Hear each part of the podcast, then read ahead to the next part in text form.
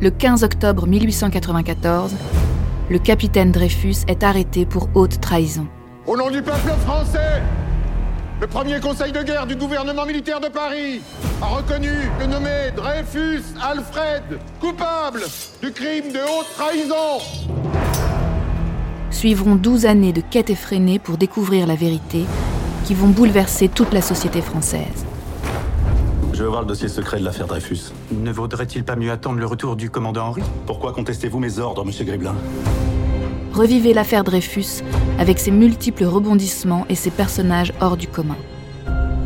Dreyfus a falsifié sa propre écriture au cas où il serait découvert.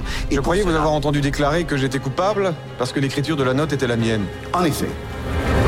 Et pourtant, je suis également coupable parce que l'écriture n'est pas la mienne. Exactement.